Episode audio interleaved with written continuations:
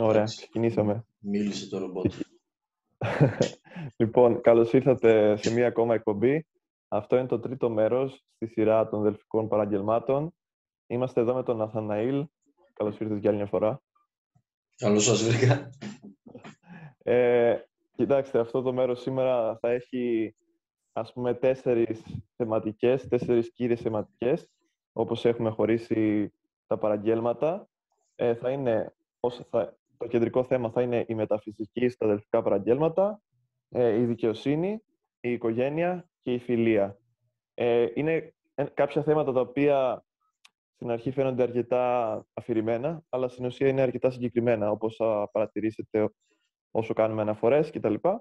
Και αυτό που συζητούσαμε και με τον Αθαναήλ πριν ε, ξεκινήσουμε τώρα την εγγραφή του επεισοδίου, είναι ότι μπορούμε να φτιάξουμε ας πούμε, ένα μοτίβο σκέψης του, των αρχαίων Ελλήνων, το οποίο, το οποίο ανάγει όλα αυτά τα παραγγέλματα σε τρόπο ζωής, όπως θα έχετε καταλάβει όσοι έχετε δει και τα άλλα δύο επεισόδια. Ε, και πάνω σε αυτό συζητήσαμε ότι ο σεβασμός προς το Θεό, προς την οικογένεια, προς την πατρίδα και στους νόμους της, αλλά και προς τους στενούς σου φίλους, είναι απαραίτητος για... είναι ένας τρόπος ζωής, ένας τρόπος ύπαρξης των αρχαίων Ελλήνων. Οπότε, σε αφήνω να κάνεις και εσύ μια εισαγωγή, Ραθαναήλ. Ναι. να πω κι εγώ με τη σειρά μου, έτσι, ότι ε, δεν είναι αναγκαστικά βέβαια, έτσι πως τα βλέπω εγώ δηλαδή, πολλές κατηγορίες μαζί, έτσι είναι όλα πάνω κάτω για το ίδιο πράγμα. Ναι. Ε, άσχετα από τη φιλία μπορεί να την, ονομα... να την λέει ας πούμε φιλία, δεν είναι αναγκαστικά να μιλάει για τη φιλία. Τα ίδια, οι ίδιοι νόμοι, έτσι, άγραφοι νόμοι θα ισχύσουν και για την οικογένειά σου, όπως και ό,τι για την οικογένειά σου θα πρέπει να ισχύσει και για την πατρίδα σου, η οποία πατρίδα είναι βέβαια, σήμερα έχει πάρει έτσι και μια αφηρημένη έννοια, το αν υπάρχει, ας πούμε, αν δεν υπάρχει. Εν πάση περιπτώσει, η πατρίδα μπορεί να είναι και πνευματική, μπορεί η πνευματική πατρίδα και οι συμπατριώτες σου να είναι αυτοί που πνευματικά το ίδιο σε εισαγωγικά DNA, έτσι, να το πούμε και αυτό. Και όλα όσα ισχύουν για την πατρίδα κτλ. μετά ανάγονται και στο ανώτατο επίπεδο που είναι η μεταφυσική και μιλάμε για τον Θεό, είτε μιλάμε για τον Θεό ως Θεό, είτε μιλάμε για τον Θεό, Θεό εννοώ μονοθεϊστικά, ας πούμε, είτε πολυθεϊστικά, είτε μιλάμε για τη φύση απλά έτσι και την mm Σωστά. Και επίσης είναι και η σχέση του Θεού με τον άνθρωπο. Δηλαδή πάνω κάτω, δηλαδή, ο άνθρωπος γράφει όλους, όλα αυτά τα παραγγέλματα, σκέφτεται ε, προς τα πάνω, σκέφτεται σχετικά ναι. με το απόλυτο, με το θείο στοιχείο και για να το κάνει αυτό πρέπει να αναγνωρίσει και την εθνικότητά του, όπως είναι για παράδειγμα το παράγγελμα 11, το σκέψου ως θνητός, ότι δεν, γίνε, δεν νοείται να σκεφτείς για οτιδήποτε από όλα αυτά, αν δεν αναγνωρίσεις ποιος είσαι και τι κάνεις σε αυτόν τον κόσμο, να, να αναγνωρίσεις την ουσία της δικιάς σου ύπαρξης, έτσι ώστε να προχωρήσεις από εκεί. Με μέντο μόρι, έτσι. Με μέντο μόρι, σίγουρα. Ναι. Οπότε, γενικότερα, ας πούμε, για κάποιον ο οποίος όλο αυτό, αυτό είναι δυσνόητο, ας πούμε. Εσύ, για να κάνουμε και μια πιο ελεύθερη συζήτηση σήμερα, mm. μιας και είναι το τρίτο μέρος και μας δίνεται αυτή η δυνατότητα, ε, πόσο, πώς μπορούμε να πούμε ότι ζούσαν γενικότερα οι αρχαίοι Έλληνες σύμφωνα με, με τους νόμους και την πατρίδα; Δηλαδή, θεωρητικά μπορούσε, μπορούσε να ένας πολίτης, ας πούμε, ας πιάσουμε την έννοια του πολίτη. Ο πολίτης ναι. της αρχαίας Ελλάδας με το σημερινό πολίτη, σε τι διέφερε; Ναι. Σε πολλά διέφερε, αλλά ας κάνουμε αυτή τη συζήτηση. σε, τι σε τι δεν διέφερε. Ναι. ε, τώρα, να πω κάτι, ας πούμε, που όταν μιλάμε, τώρα πιο πολύ προς το κοινό, έτσι, ότι όταν μιλάμε για αρχαία Ελλάδα, μιλάμε στην ουσία για 1000-1500 χρόνια και για άπειρες πόλεις κράτους. Πόλεις, ναι, ναι, ναι. πόλεις κράτη. Οπότε προφανώς ότι λέμε δεν μπορεί να εφαρμόζει και να είναι σωστό για όλη τη διάρκεια χρονικά και για όλο το εύρος των πόλεων, έτσι. Τώρα Κοίτα, μιλάμε εγώ ένα σύμφωνα πάρω... με τα αναγνώσματα που έχει. Ας το πάρουμε λίγο πιο συγκεκριμένα. Ας το πάρουμε λίγο, δεν ξέρω, τέλη αρχαϊκής με κλασική εποχή περίπου. Εγώ, ας πούμε, μπορώ να, μπορώ να τα, τα δικά μου, ας πούμε, ε, αναγνώσματα, για να το βάλω έτσι σε ένα πλαίσιο, ε, έχουν να κάνουν με την περίοδο πριν και κατά την περίοδο του Πλάτωνα. Αυτό είναι ε, ναι, εδώ αυτή. Καθαρά, καθαρά κλασική εποχή. Ναι, Αλλά, δηλαδή ναι, τον υποτίθεται, Αχα, αχα. Πελοποννησιακό, την περίοδο του Πελοποννησιακού και μετά την περίοδο του Πελοποννησιακού. Ε, τα, τα συμπεράσματά μου από αυτά τα αναγνώσματα λοιπόν, για να το πω έτσι, ε, είναι ότι δεν θέλω τώρα να το χαλάσω, αλλά μπορεί να συγκριθεί σε πολλά ο πολίτης. Δεν είναι ναι. δηλαδή αυτή η ιδεαλιστική εικόνα ας πούμε, που έχουμε για τον πολίτη. Ήταν απλά οι εξέχουσες προσωπικότητες ίσως ήταν λίγο περισσότερο από ό,τι είναι σήμερα ή ίσως απλά είχαν πιο εύκολο το βήμα να φανούν αυτές οι προσωπικότητες. Πάντως οι φαύλες προσωπικότητες νομίζω ότι εξακολουθούσαν να είναι πάρα πολλές, ναι βέβαια. Ε, και η έννοια της πατρίδας και τα λοιπά. Ε, πάλι φαίνεται ότι ανάλογα και με το συμφέρον ε, κλονιζότανε. Όχι, όχι σε όλους, βέβαια, ας πούμε, δηλαδή δεν, δεν έχω δει πουθενά κάτι να γίνεται με Σπαρτιάτες, για παράδειγμα. Αλλά δωρείς πολέμησαν εναντίον δωριαίων στο, στις Σιρακούσες, για παράδειγμα, στη Σικελία. Mm-hmm.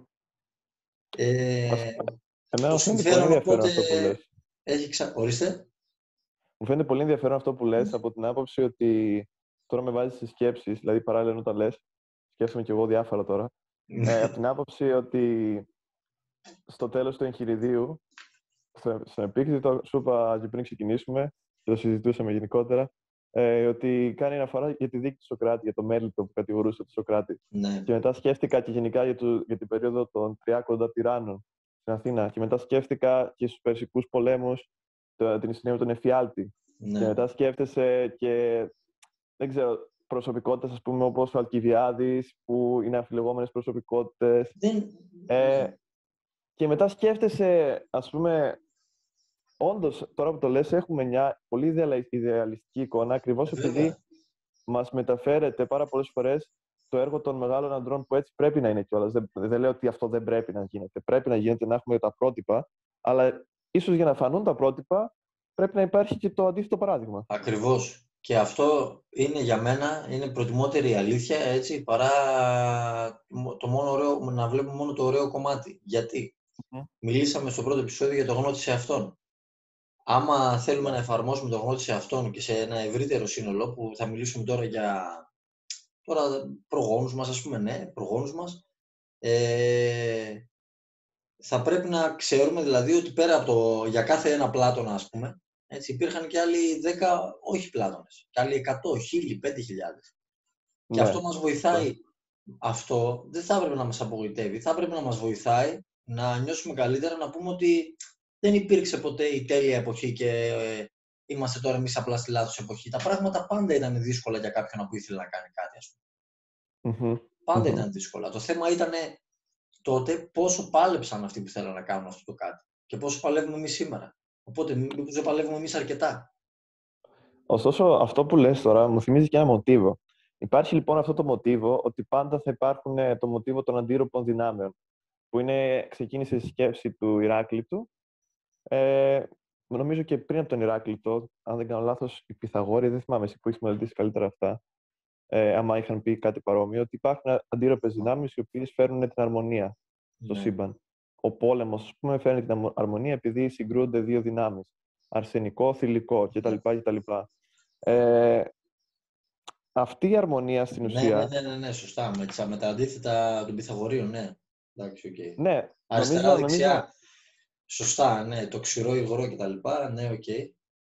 Ναι, στην ουσία αυτό ρυθμίζει τον κόσμο και προκειμένου να καταλάβουμε τον κόσμο, επειδή είπες για αγώνα πούμε, και το πόσο, πόσο πρέπει, ότι δεν, ίσως εμείς σήμερα δεν αγωνιζόμαστε αρκετά, ναι. σκέφτομαι από προσωπικές εμπειρίες ότι κάθε φορά που υπήρχε μια τάση προς γενικότερη καταστροφή, όχι κοινωνική αναγκαστικά, σε ένα μεμονωμένο φαινόμενο, ας πούμε παράδειγμα, να μαζεύονται 15 άτομα και να καταστρέφουν πετώντας σκουπίδια ένα μέρος.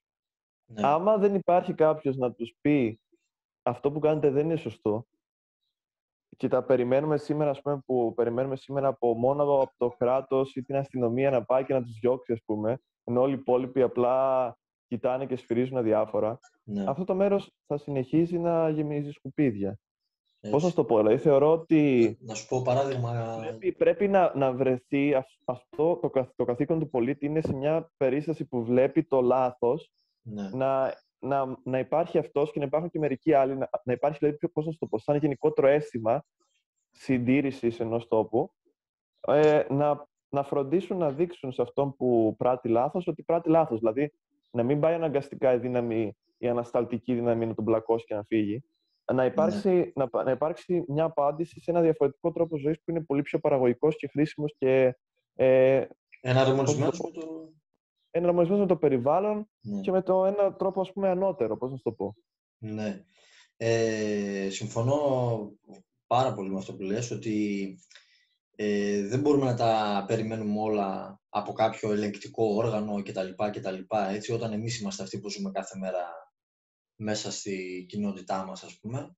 Και για παράδειγμα τώρα, πέρσι το καλοκαιρι mm πέρσι ήταν, ναι, πέρσι το καλοκαίρι λοιπόν, ε, επειδή πήγαινα πολύ για τρέξιμο εδώ, ωραία, ε, έβλεπα ας πούμε συνέχεια στον δρόμο που είναι ανάμεσα το χωριό μου, ας πούμε, ψιλοχωρίζεται από κάποια χωράφια, οπότε υποτίθεται ότι χωρίζεται πάνω και κατω πάνω κεφαλάρι, κάτω κεφαλάρι. Εν πάση περιπτώσει, σε αυτόν τον δρόμο, ανάμεσα στα δύο χωριά, έβλεπα πάρα πολλά σκουπίδια στην άκρη, ε, ε, στο, δίπλα στα χωράφια δηλαδή. Πάρα πολλά σκουπίδια.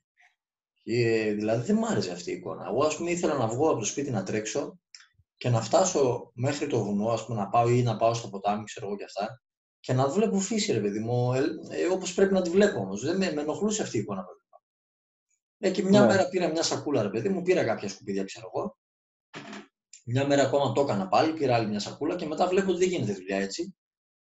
Και πήγα να μιλήσω, ας πούμε, εκεί που έπρεπε να μιλήσω και να πω ότι, ξέρεις κάτι, στο, σε αυτό που είναι αρμόδιος δηλαδή, βρες, παιδί μου, πόσα άτομα μπορούν να δω κι εγώ άμα μπορώ να μαζέψω 4-5 άτομα, να πάμε να τα κάνουμε, ξέρω όλοι μαζί. Μια ευθεία είναι όλοι και όλοι. Ναι. Δηλαδή, δεν είναι τόσο πολύ, ας πούμε. Αν μαζευτούμε 6 άτομα, ας πούμε, θα ήταν. Και ήρθε κανείς. Μια μισή ώρα δουλειά. Ο, μου λέει το πιο εύκολο πράγμα μου λέει είναι αυτό. Λέει. πες το λέει, πες ότι έγινε. Και μια ναι. εβδομάδα, ξέρω εγώ, κλείσαμε ραντεβού μετά από μια εβδομάδα, ας πούμε, να γίνει όλο αυτό. Δεν είμαστε τρία άτομα. μετά πας κάτω στην πλατεία σε εμάς. Ωραία πλατεία, δίπλα στο ποτάμι, με δάσο δίπλα, ξέρω εγώ, δασάκι μικρό.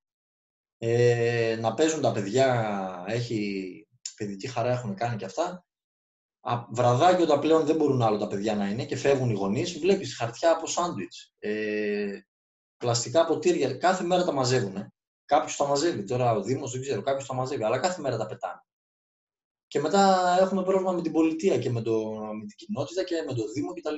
Εμείς τι κάνουμε μέσα στην κοινωνία; Μου θύμισε μου θύμισε αυτό ότι όταν ήμουν δημοτικό, θυμάμαι υπήρχαν, υπήρχαν μια φορά, ας πούμε, κάθε έξι μήνες, παράδειγμα, και μας μαζεύε ο δάσκαλος και μας έλεγε «Τώρα θα μαζέψουμε τα σκουπίδια στο προάβλιο, mm. στην αυλή».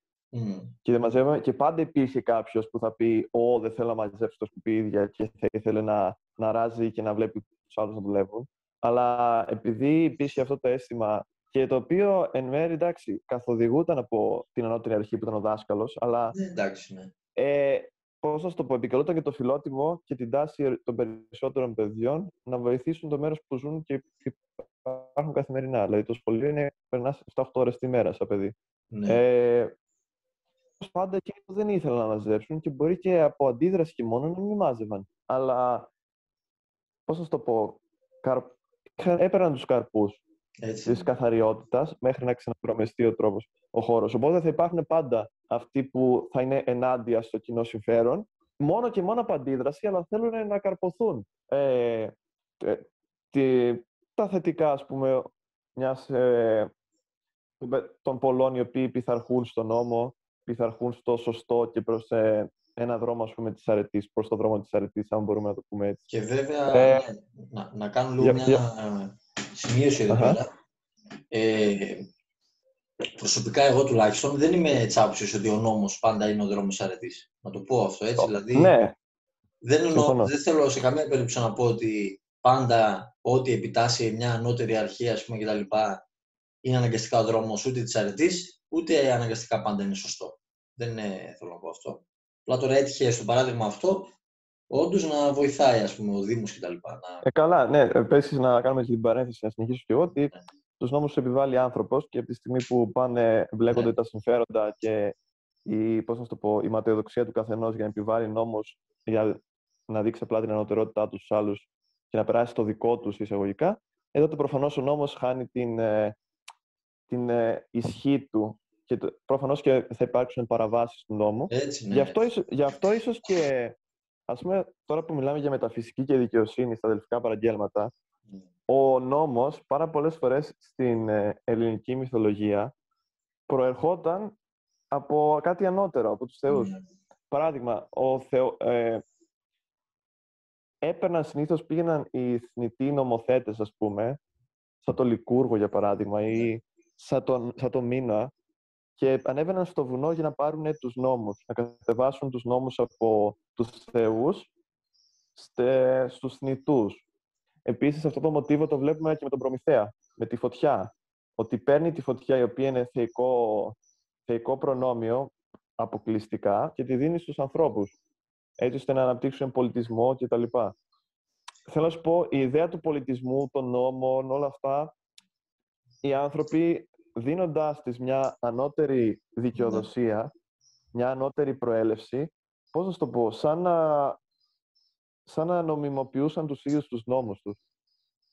Ναι, σαν να τους ε, καθιστούσαν, ε, ε, σαν να τους βάζανε ένα τείχος προστασίας στην αμφισβήτηση από τον άνθρωπο, θες να πεις. Ναι, ναι, ναι. Ναι, βέ- βέβαια προφανώς θα μπορούσε να είναι και απλό τέχνασμα των ίδιων των νομοθετών, για να μην μπορεί να τους πει κάποιος τι βλακία είναι αυτό που είπες, ας πούμε. Δεν το είπα εγώ. δεν είναι δικό μου, οπότε δεν έχεις το δικαίωμα να το πεις. Απλά βλέπουμε την ανάγκη, σίγουρα βλέπουμε την ανάγκη να γίνει αυτό. Σίγουρα Ε, υπάρχει, ναι. Ναι. Μετά, έχω δίκαια.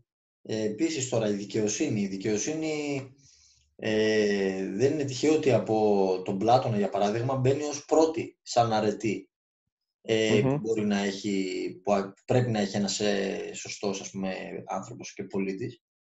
Και η δικαιοσύνη, και γι' αυτό ας πούμε και η δικαιοσύνη ε, ανάχθηκε ε, δηλαδή σε μεγαλύτερο επίπεδο από το ανθρώπινο. Δεν είναι αν η δικαιοσύνη, δεν είναι αναγκαστικά η δικαιοσύνη αυτή που επιβάλλει ένα δικαστήριο. Γιατί και το, το δικαστήριο μπορεί να παραβλέψει, μπορεί να μην υπάρξουν τα, τα απαραίτητα στοιχεία για να γίνει, να πάρθει το σωστό αποτέλεσμα, έτσι. Ε, μπορεί πολλά να συμβούν και να μην φτάσουμε στο σωστό αποτέλεσμα σε μια δίκη. Μπορεί να μην είναι ισχυρή η πλευρά, ε, πώς το λένε, η νομική ομάδα ας πούμε, που έχει προσλάβει ένα άτομο. Μπορεί να έχει το δίκαιο με το μέρος του, να μην έχει όμως την οικονομική δυνατότητα να προσλάβει την σωστή νομική ομάδα ας πούμε, να τον Στην προστατεύσει. ουσία. Δηλαδή, διαφορά ανθρώπινης δικαιοσύνης με θεία δικαιοσύνης. Ναι, Ε, και νομίζω από εκεί βγαίνει και η έκφραση το θα το βρεις από το Θεό που λέμε. Σήμερα δεν το λέμε κι εμείς. ναι, ναι, θα, ναι. το, θα το βρεις από το Θεό, γιατί Ή όλα τα εδώ ανθρώπινα- πληρώνονται που λέμε, ας πούμε. ναι, ναι, στα ανθρώπινα, ας πούμε, καταφέρνεις να ξεφύγεις, αλλά την ανώτατη δίκη δεν θα, δεν θα ξεφύγεις από αυτή. Γι' αυτό δίνουμε και, στο, και στους θεούς και στο Θεό, ας πούμε, πολλές φορές την έννοια του δικαστή, για, Ναι. να τιμωρήσει, για να τιμωρήσει ό,τι θεωρούμε εμείς ως αδικία, όταν, πώς να σου το πω, σαν να αποποιούμαστε την ευθύνη να το τιμωρήσουμε, επειδή συνήθως δεν μπορούμε, στην τάδε Ναι. φάση, και λέμε θα το βρει από το Θεό. Οπότε πολλές φορές ε, γι' αυτό ο Θεός, ας πούμε, έπαιρνε αυτά τα ανθρωπομορφικά χαρακτηριστικά πάρα πολλές φορές. Γιατί Ναι. χρειάζεται να αποδοθούν ε, διάφορες καταστάσεις στο, στο μετά που δεν μπορούν να αποδοθούν στο τώρα. Και που, ας πούμε, βλέπουμε εδώ πέρα στη μεταφυσική, για να κάνουμε και αναφορά σε μερικά παραγγέλματα, ότι σ- το 40 λέει «Πρόβλε- πρόβλεψε το μέλλον, ώρα το μέλλον, Μμμ. ε, 49 λέει κρίνε όσα είναι όσια και εύχου δυνατά το 52 να προσεύχεσαι για όσα είναι δυνατά. Που για μένα είναι τρία που είναι διαφορετικά, αλλά μοιάζουν παράλληλα. Το να προβλέψεις το μέλλον δεν, σου εννοεί, δεν εννοεί πρόβλεψε τι θα γίνει σε ένα-δύο χρόνια. Ε, ούτε το κρίνε όσα είναι όσια. Σου, πώς να σου το πω, είναι τόσο γενικά ώστε να, να είναι σαν χρησμοί. Επειδή είναι, να το ξαναπούμε ότι είναι από το μαντίο των Δελφών, Ναι. που είναι, σηκώνουν αρκετό, αρκετό interpretation που λένε και στα αγγλικά, δηλαδή αρκετή προσωπική επεξήγηση σε όλα αυτά. Ναι, σίγουρα. σίγουρα. Ε, και το να προσεύχεσαι για όσα είναι δυνατά, εμένα μου δείχνει, μου δείχνει παράλληλα τη δύναμη της πίστης, ότι προσεύχεσαι για να γίνει κάτι το οποίο είναι δυνατό, αλλά παράλληλα και τη δύναμη της ατομικής προσπάθειας. Ότι πρέπει να, αυτό που είναι δυνατό να το να το προσπαθήσεις, αλλά πρέπει να προσεύχεσαι γι' αυτό για να έχεις συνεργό το Θεό σου. Και... Άρα, στην ουσία, είναι αναγνωρίζεις το Θεό, αλλά δεν, δεν αποποιείσαι τις ευθύνη σου. Εγώ έτσι το Ναι. βλέπω. Και να προσθέσω κάτι κι εγώ σε αυτό. Και αυτό, εντωμεταξύ, εγώ δεν το βλέπα ποτέ. ε, Όχι, δεν το βλέπα ποτέ. Δηλαδή, ήταν πολύ ωραία ε, έτσι πως το είδες. Ε, να πω και όμως ότι και το να εύχεσαι όσα είναι δυνατά, στην ουσία σημαίνει και να μην εύχεσαι όσα είναι αδύνατα, έτσι. Και αυτό Ω, να σωστό. πούμε. Σωστό. Ε, το οποίο σε κάποια στιγμή μέσα στο ε, audiobook που έκανες τώρα, δηλαδή, το λέει κιόλας νομίζω, ότι αν εύχεσαι, Να λέει, να μην αποστρέφεσαι. πεθάνουν, αν εύχεσαι, λέει, να μην πεθάνουν τα παιδιά σου ή η γυναίκα σου, ας πούμε, είσαι, είσαι μωρός, ας πούμε, βλάκας, κάτι ναι, τέτοιο ναι, ναι. θυμάμαι. Αυτό που λέει. είναι. Ναι. Ναι, το θυμάμαι καλά. Στην έτσι. ουσία λέει α- αποστροφή από όσα δεν, δεν είναι δικά σου και δεν εξαρτώνται από σένα. Δεν μπορείς να τα επηρεάσεις, ας πούμε, ναι. Ναι, αλλά αυτό σου λέει είναι αποστροφή, πλήρης αποστροφή. Είναι αυτό που λένε άμα δεν μπορείς να έχεις κάτι, μην επιθυμείς ούτε καν να τα έχεις. Μην Αποστρέψε το θέλεις εντελώς από καν, αυτό. έτσι. Ναι. Να μην το Οπότε θέλεις είναι καν. εξαιρετικά, εξαιρετικά ενδιαφέρον. Και όσον αφορά την μεταφυσική, έχουμε ξεχωρίσει δύο όσον αφορά την τύχη. Ε, το 68 και το 77, που λένε αναγνώριζε την τύχη και να αγαπάς την τύχη. Μμ. Είναι από, τις, από τα, δύο, τα δύο στάδια. Πρώτα αναγνωρίζεις ότι υπάρχει και μετά την αγαπάς. Ε, η τύχη βέβαια ήταν, δεν ήταν ας πούμε, η τύχη του κίνου σήμερα να πιάσεις το, το 10, το 15, το 20, το 30 και να πιάσεις 50 ευρώ. Ναι. Ήτανε, ήτανε η τύχη με την έννοια ε, ότι είναι μια θεά πρώτα απ' όλα, το έχουμε ξαναπεί σε, πρε- σε προηγούμενα βίντεο. Είναι μια θεά η οποία είναι θεά που ρυθμίζει τη ζωή σου. Η τύχη στην ουσία ρυθμίζει τη ζωή σου, οπότε πρέπει να την αγαπάς έτσι ώστε να ευνοήσει και σένα. Δηλαδή, δεν είναι ακριβώς ωφελημιστικό, ούτε ανταμοιβή, απλά αναγνωρίζεις μια στιγμή, γι' αυτό την έχουμε βάλει στη μεταφυσική, Ε, και Στέλιο, πάλι προχωράς μαζί της.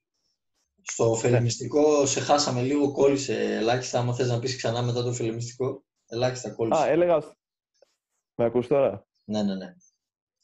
Έλεγα στην ουσία ότι πρέπει να, όπως και με το Θεό, να αναγνωρίζεις την τύχη ως θεά και να προχωράς μαζί της αναγκαστικά. ναι. Γιατί άμα δεν το κάνεις αυτό, τότε δεν θα έχεις και την εύνοιά της. Δεν θα έχεις την ευνοιά της. Ε, και όχι, όταν λέμε αγαπάς, ε, όχι να αγαπάς απλά να ξυπνάς το πρωί και να λες «Α, Θεά, τύχη, ευχαριστώ για όλα, ξέρω εγώ, σε παρακαλώ όταν βγω έξω να βρω ένα πεντάρικο». Ε, όταν αγαπάς κάτι, ας πούμε, τι κάνεις γι' αυτό, ρε παιδί μου; Το, προστα... το προσέχεις, το προστατεύεις, δουλεύεις γι' αυτό.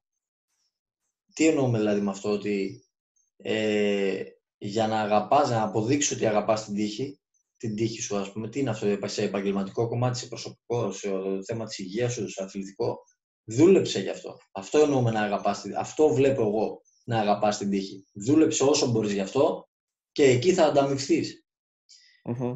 Θα ανταμυφθείς. Εκεί άμα σου έρθει και κάτι το οποίο ήταν αναπάντεχα καλό, ας πούμε, αλλά έχεις δουλε... εσύ να έχεις δουλέψει για το καλό και ας σου έρθει το αναπάντεχα καλό. Όχι όμως να μην έχεις δουλέψει για τίποτα και να περιμένεις από την τύχη απλά να βρέξει επιτυχία, ας πούμε. Ε, ναι, αυτό είναι, αυτό είναι πράγμα που κάνουν ε, οι μωροί που λέγαμε και πριν. Ναι, δύσκολο. Ε, επίσης, όσον, όσον αφορά τη δικαιοσύνη, επειδή κάναμε και μια μικρή αναφορά πριν, ε, πρέπει να αποφεύγεις τη δωροδοκία. Το 86 λέει δίκαζε χωρίς να δωροδοκηθείς. ε, μακάρι να το άκουγα σήμερα. Τώρα ε, δεν είναι δυνατόν να τα λέμε αυτά σήμερα, ναι. Ναι, είναι αδιανόητο, ισχύει. Έτσι. Και επίσης να, να αποκτάς δίκαια και να πράττεις δίκαια. Και να είσαι με το δίκαιο. Στην ουσία όλα αυτά είναι περίπου το ίδιο. Ναι. σε, στην ίδια ε, αξιολογική κλίμακα σχετικά με τη δικαιοσύνη. Ε, και επίσης πρέπει να θαυμάζεις τους χρησμούς. Ε, μια σύντομη αναφορά εδώ στους χρησμούς. Ένας, ας πούμε, το έχεις δει και εσύ, το έχεις παρατηρήσει, ότι όταν ένας ήρωας ξεκινούσε μια περιπέτεια, πήγαινε στο μαντίο. Εντάξει, ήθελε το χρησμό, ο Ηρακλής το έκανε, πόσοι ήρωες το κάνανε, νομίζω δύσκολα βρίσκεις κάποιον που δεν το έκανε. Και ο Αχιλέας δεν είχε πάει στο μαντίο, δεν θυμάμαι. Ναι. Είχε πάει και ο Αχιλέας. Που του είχαν πει το Αχιλέα, του είχε πει, δεν θυμάμαι με την υπηθεία ή κάποιος άλλος του είχε δώσει το χρησμό. Ε, που στην ουσία του λέει ότι άμα πας ε, θα πεθάνεις, αλλά θα μείνει το όνομά σου για πάντα στην ιστορία. Ναι. Δεν θα Νομίζω- γυρίσω, αλλά αιώνια θα είναι η δόξα, ναι. Ναι, το κλέος νομίζω. Κλέος άφθαρτον, κάπως έτσι ήταν στα αρχαία. Ε, όπως και να έχει, ε, πρέπει να θαυμάζει τους χρησμούς, γιατί οι χρησμοί σε μεγάλο βαθμό καθορίζουν το, το πώς θα πράξεις και τη ζωή σου. Δηλαδή, όταν ένας άνθρωπος, όταν ένας ήρωας πήγαινε να πάρει το χρησμό, ήταν μια καθοριστική τομή στη ζωή του. Έτσι. Παρατηρείς ότι είναι ο ήρωας πριν το χρησμό και ο ήρωας μετά το χρησμό. Μετά το χρησμό η ζωή σου έχει πάρει ε, μια τελείως άλλη πλοκή και πορεία και το ενδιαφέρον είναι ότι παίρνει αυτή την πορεία χωρίς να, να, ο χρησμός να είναι καθοριστικός για το μέλλον. Δηλαδή, συνήθως είναι πολύ πιο, όπως λέγαμε και στην αρχή, ελεύθερος προς ε, επεξήγηση ο χρησμός. Οπότε, στην ουσία, ορίζει ο ήρωας το μέλλον του σε μεγάλο βαθμό. Είναι αυτό που λέμε ότι ο άνθρωπος βλέπει αυτά που θέλει να δει και ακούει αυτά που θέλει να ακούσει, έτσι. Ε, οπότε, σε ένα... ο χρησμός συνήθως ήταν ιονή. Δηλαδή, ήταν ιονή χρησμός. Ήθελε να πει αυτό που δηλαδή, μπορούσες να το εξηγήσεις εσύ με όποιο τρόπο ήθελες Και προφανώς όταν δινόταν χρησμός, μετά βλέπουμε, δηλαδή παρατηρούσε, παρατηρήσει έναν άνθρωπο ή έναν ήρωα, ας πούμε, κτλ. με αποστολή πλέον. Ναι. Δηλαδή δεν έχει απλά ένα κίνητρο ή ένα όραμα, έχει αποστολή, του έχει δοθεί αποστολή. Σωστά, πολύ, πολύ σημαντική παράμετρος αυτή. Το πιο, για μένα, ας πούμε, το πιο ε, συγκινητικό, ωραίο έτσι, που έχω διαβάσει είναι, ξαναλέω, αυτό με τον Σοκράτη, έτσι, που, ε, που πήγε, που, όχι που πήγε, ο φίλος του που πήρε τον χρησμό από τον Απόλλωνα. Και ο, δηλαδή ο σεβασμός που δείχνει ο Σοκράτης. Με το, με το ένα ξέρω ότι δεν ξέρω τίποτα, με το πιο έξυπνο άνθρωπο. Που είπε, που ρώτησε ο φίλος του υπάρχει πιο έξυπνος άνθρωπος από τον ε, Σοκράτη και πέθανε μετά. Ε, και ο Σοκράτης το ερμήνευσε ότι ο Απόλλωνας το θεώρησε προσβολή, ας πούμε, το να σκεφτεί κάποιος ότι υπάρχει κάποιος πιο έξυπνος από τον Σοκράτη, άρα σημαίνει ότι ο Σοκράτης είναι πιο έξυπνος.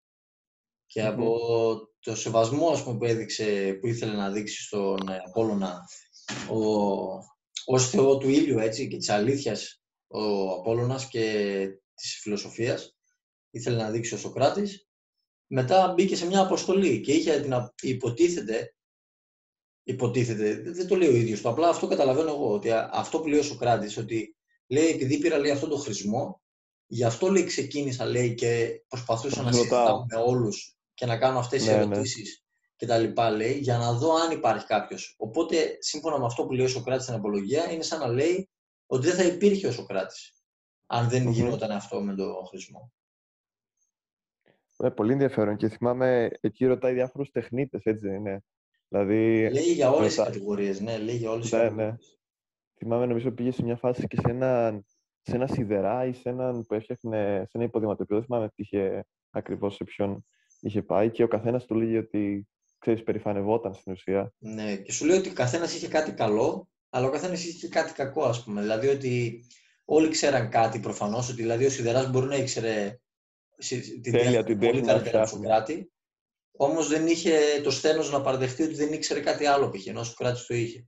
Και στην τελική mm. καταλήγει ο Σοκράτης ότι όλοι ναι, μεν ξέρανε πράγματα περισσότερα από τον Σοκράτη, όμως δεν ξέρανε ένα πράγμα. Ότι κάτι δεν το ξέρουν. Όλοι, όλοι ναι. το δείχναν ότι τα ξέρουν όλα. Και αυτό είναι και ένας κίνδυνος, ας πούμε, να, να, να μπεις τόσο βαθιά μέσα στο μικρό κοσμό σου. Στο εγώ, ναι και στο εγώ και στο, στην καθημερινή σου πραγματικότητα που να αγνοήσεις όλες τις άλλες πραγματικότητες. Και θεωρώ ότι αυτό είναι και ένα τεράστιο πρόβλημα σήμερα με τα μέσα μαζικής και τα λοιπά, ότι πλέον όσοι ασχολούνται μπαίνουν τόσο βαθιά μέσα στο τρυπάκι του, του φάσματος που ασχολούνται, ας πούμε, του κλάδου που ασχολούνται, που ξεχνάνε κάθε άλλη πιθανή όψη της πραγματικότητας και της ζωής ναι. ε, ευρύτερα. Δηλαδή, ας πούμε, πώς γίνεται να ασχολείσαι μόνο με ένα πράγμα, μόνο με τις ειδήσεις, μόνο με την πολιτική και να νομίζεις ότι όλος ο κόσμος ασχολείται με αυτό και ότι όλος ο κόσμος είναι αυτό. Και οφείλει να ασχολείται με αυτό. Δηλαδή, αν ας πούμε ο άλλος έχει βγει ένα ε, βιντεάκι, έχει βγάλει ο τάδε ή τάδε ένα βιντεάκι ας πούμε, και μπορεί να γίνει viral και αν εσύ δεν το έχεις δει ή δεν έχεις άποψη για αυτό το θέμα, ε, σε θεωρεί άκυρο. Δηλαδή, τι, σου λέμε τι ασχολείσαι εσύ όλη μέρα. Ναι. Αυτό έγινε viral, ξέρω εγώ. τι ε, παραπεί έχει τι με νοιάζει, ας πούμε. Αυτό, δηλαδή, πλέον ζούμε, ζούμε με τις μόδες και αντί να καταλάβουμε ότι το παροδικό και η, μόδα, και η μόδα και όλα αυτά τα οποία γνωρίζουμε ότι είναι ελεγχόμενα και τα λοιπά και τα λοιπά, δεν είναι αυτά που θα μπορέσουν να μας προχωρήσουν, να μας πάνε στο επόμενο στάδιο, ας πούμε, στη ζωή μας. Εμείς εκεί ασχολούμαστε Με, το, με το παροδικό. Έχουμε γνώμες, έχουμε γνώμες οι οποίες επηρεάζονται και δεν ξέρω, δεν ξέρω αν μπορέσει ποτέ ο άνθρωπος, ειδικά όπως εξελίσσονται τα πράγματα, να ξεπεράσει αυτό το στάδιο εύκολα τουλάχιστον. Εύκολα mm. σίγουρα δεν θα γίνει. Σίγουρα αλλά... εύκολα όχι. Δεν ξέρω. Λέει ο... Έβλεπα ένα βιντεάκι που έλεγε ο Floyd, ο Floyd Mayweather. Έλεγε, ναι. παιδί μου, ότι 8 ώρες κοιμάσαι, λέει. Ναι. 8 ώρες δουλεύεις, ξέρω εγώ. Ε, βραδινό, ε, πρωινό, μεσημεριανό, βραδινό, 8 και 8-16 βασικά. Βραδι... Ναι. Πρωινό, μεσημεριανό, βραδινό, να μην θες λέει άλλες 3 ώρες μέχρι να ετοιμάσεις, να πλύνεις τα πιάτα και θες σίγουρα 3 ώρες, σε πάση περιπτώσει. Ναι. 19 ώρες. Μία ώρα δεν θες να πας στη δουλειά και αυτός λέει μία ώρα να πας και να έρθεις. Α σου πω εγώ ότι μπορεί να θες και δύο να πας και να έρθεις. Αλλά αν πες ότι μία ώρα θες, να πας μισή ώρα δηλαδή και όταν γυρνάς μισή ώρα. Πάμε στις 20 ώρες πλέον και σου μένουν λέει 4 ώρες. Δεν μπορείς λέει αυτές τις 4 ώρες να κάθεσαι λέει και να ασχολείσαι. Ε, α, ωραία φωτογραφία. Like. Α, με αυτόν διαφωνώ, ας μαλώσω. Α, με αυτόν συμφωνώ, ας κάνω αυτό. Δηλαδή δεν μπορεί να ασχολείσαι 4 ώρες με αυτό. Τις υπόλοιπες, ξέρω εγώ. Είναι πάρα πολύ λίγες οι ώρες που μας μένουν στην πραγματικότητα. Για να ασχολούμαστε ε, με κάτι τέτοιο. Βέβαια. Πολύ σωστά. Να πω κάτι τώρα και σε σχέση με αυτό που λέγαμε πριν με τους τεχνίτες, το παράδειγμα που δίνει ο ε, Σοκράτης. Ε, να το γυρίσω λίγο εκεί. Τώρα βλέπω, ας πούμε, στη δουλειά ειδικά, ε, βλέπω παραδείγματα έτσι ανθρώπων οι οποίοι έχουν περάσει ας πούμε, και μια ηλικία, ρε παιδί μου. Δηλαδή είναι πάνω από 45-50, ξέρω εγώ, Mm-hmm. Που, τι σημαίνει αυτό, ότι ο άλλος πολύ πιθανό να βρίσκεται ήδη 15-20 χρόνια σε έναν ίδιο εργασιακό χώρο, έτσι. Ναι. Αν ξεκίνησε, ας πούμε, σαν μαθητευόμενος κάπου ή να ψηλοβλέπει τη δουλειά στα 18, 19, 20, ε, στα 40 του έχει κλείσει δηλαδή μια 20 αίτια. Από εκεί και μετά, εκεί στα 20, εκεί στα 45, 50 και, βλέπω ας πούμε συμπεριφορές που έρχονται, παιδί μου, στο μαγαζί και συμπεριφέρονται σαν να, είμαστε, σαν να, σαν να είναι όλο, όλα, όλα το μαγαζί τους. Ναι, ναι, ναι. Δηλαδή η συμπεριφορά που θα έχουν στη ζωή τους νομίζουν ότι πρέπει όλοι να την, να την ακολουθήσουν και να την ανεχτούν. Δεν μπορούν να καταλάβουν ότι χίλια χρόνια να δουλεύεις σε ένα μαγαζί, να είσαι ο τέλειος, ας πούμε, σε αυτό που κάνεις, μόλις βγεις είσαι άχρηστος ξανά. Ναι, ναι. Μπορεί να δουλεύεις χίλιες ώρες, χίλια χρόνια μόλις τελειώσει το 8ωρο, κλειδώσεις και βγεις από το μαγαζί και πας για καφέ, για παράδειγμα, είσαι ξαφνικά ένας από όλους τους άλλους. Αυτό δεν και είναι. Απίστευτο αυτό που είπες τώρα. Είναι πολύ ωραίο παράδειγμα και μπορούν να το, να το συλλάβουν κιόλας οι περισσότεροι, γιατί σίγουρα έχει παρατηρήσει κάποιος κάτι παρόμοιο. Είναι ότι μπορείς. Εσύ μην νομίζεις ότι επειδή είσαι εδώ, ας πούμε, σε αυτό που κάνεις ή στο χώρο εργασίας σου, ότι είσαι όντως κάτι ανώτερο στον έξω κόσμο. Δηλαδή, είναι στην ουσία όταν, όταν βγεις στον πραγματικό κόσμο, όταν δεν είσαι ο, ο τεχνίτης, όταν δεν είσαι ο καθηγητής, όταν δεν ναι. είσαι ο, ο τάδε, όπου έχεις ένα, ένα αξίωμα σε τέτοιο, ποιος είσαι, ας πούμε. Εκεί είναι ο πραγματικός σου εαυτός, όταν, όταν δεν είσαι το επάγγελμά σου. Αυτό, αυτό είναι που λέμε ότι πρέπει να ξεφύγεις το επάγγελμά σου. Πρέπει, πρέπει που λέγει ο Μάρκος Αβρίλιος, να μην είσαι παιδί των γονιών σου. Αυτός, αυτό σημαίνει δεν πρέπει να είσαι κάποιος ο οποίος είναι μόνο ένα πράγμα το οποίο έχει περιορισμένη εξουσία και δεν έχει εξουσία στον εαυτό του. Γιατί όταν, όταν συμπεριφέρεσαι στον έξω κόσμο, ε, εκεί φαίνεται ο πραγματικός σου χαρακτήρας. Δηλαδή, από τον τρόπο που μιλάει ο άλλος, που σου λέει καλημέρα, που, που σχολιάζει, που, δεν ξέρω, που κάνει. Που, κουβαλάει πολλά είναι μικρά πράγματα και είναι πολλά, είναι πολλά μικρά πράγματα αυτά, ναι. Και εκεί νομίζω είναι και το, τα άλλα δύο είναι ωραία, ωραία ευκαιρία για μετάβαση αυτή. Όταν ας πούμε λέμε για οικογένεια και φιλία, ε, που εγώ πιστεύω ότι είναι σαν παράγοντας που ισοσταθμίζει όλα τα υπόλοιπα. Ας πούμε, όταν, όταν ζεις ένα τρόπο ζωής που έχεις ευλάβεια στους θεούς, που είσαι ευλαβής βασικά, που είσαι δίκαιος ως προς τους νόμους και ετοιμάς την πατρίδα σου ε, και δεν κοιτάς να κερδοσκοπήσεις από κανένα, μετά πάμε στην οικογένεια και στη φιλία που μένουν στην ουσία για να συμπληρώσουμε τον κοινωνικό σου βίο και τη ζωή σου. Ναι. Και σου λέει, ας πούμε, ξεκινάει σεβασμός στους γονείς και σχεδίαζε να παντρευτεί είναι το 9 γαμίν μέλε. Αυτό πάλι ναι. Περίεργο. Να έχεις ως μέλημα να παντρευτείς, που σήμερα, ας πούμε, ε, να κάνω άλλη μια αναφορά στον επίκτητο. Λέει ο Ναι. επίκτητος σε ένα, σε ένα κομμάτι, σκέφτομαι να το κάνω και βίντεο σε κάποια φάση αυτό. Ε, λέει, φανταστείτε, φανταστείτε, λέει, να ζούσαμε σε μια κοινωνία επικούριων. Έτσι λέει ακριβώς ο επίκτητος, λέει. Ε, θα έλεγε, λέει, ο ένας, εγώ δεν παντρεύομαι. Και θα έλεγε κι άλλος, ούτε εγώ παντρεύομαι. Και θα έλεγε κι άλλος, εγώ δεν, δεν θα πολεμήσω για καθόλου. Και θα έλεγε κι άλλος, καλά το λες, δεν κάνω ούτε αυτό. Και δεν θέλω υποχρεώσεις και δεν θα ακούω τους νόμους. και θα ήταν αυτή η κοινωνία επικούριων, την οποία προφανώς σατυρίζει ο επίκτητο σε, εκείνη- σε εκείνο το απόσπασμα. Νομίζω είναι η διατριβή γάμα. Ε, τώρα εντάξει, τώρα είμαστε μια πλήρως Ναι. επικούρια. Ου, ναι, και λένε όλοι, ας πούμε, εγώ δεν παντρεύομαι. Και μετά, και μετά δεν ξέρω, αρχίζουμε και γινόμαστε ακόμα πιο ακραία επικούροι, που βλέπουμε, ας πούμε, κάτι παραλογισμούς συνέχεια στο, στον κόσμο του διαδικτύου. Δεν χρειάζεται τώρα να ονοματίσω συγκεκριμένα. Αλλά φαντάζεστε όλοι μέσω πραγματικότητας παύλα παραλογισμού που, που βιώνουμε σε πολλά πεδία της ζωής μας. τι εννοώ.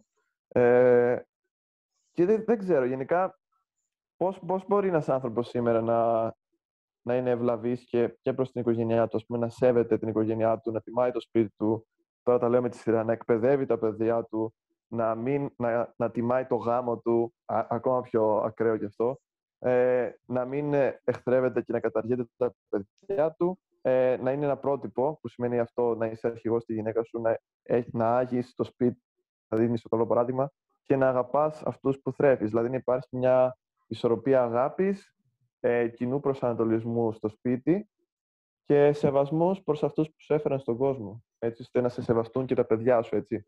Ναι. Και να, να, τα φτιάξεις, να φτιάξεις τα παιδιά σου, να τα φτιάξεις. Να εκπαιδεύσεις τα παιδιά σου έτσι ώστε να μπορέσουν να είναι ανεξάρτητοι και ελεύθεροι άνθρωποι. Που είναι το απόλυτο θεωρώ. Και γι' αυτό θεωρώ ότι υπάρχει και η ιδέα του γάμου.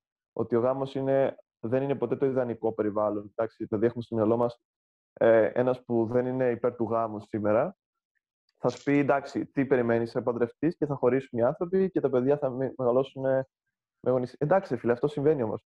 Αλλά ο γάμος, όσο, όσο ελαττώματα και αν έχει, είναι καλύτερο από, από κάτι διαφορετικό. Από το τελείως φλού, ας πούμε, που θα λέγαμε σήμερα. Δεν ξέρω. Ναι, το Έτσι το φίλο. βλέπω εγώ. Δεν- Μπορεί να έχεις, μπορεί να έχεις, μπορεί να έχεις πει και εσύ, να έχεις να θεωρείς κάτι άλλο, να έχεις μια άλλη άποψη. Ναι.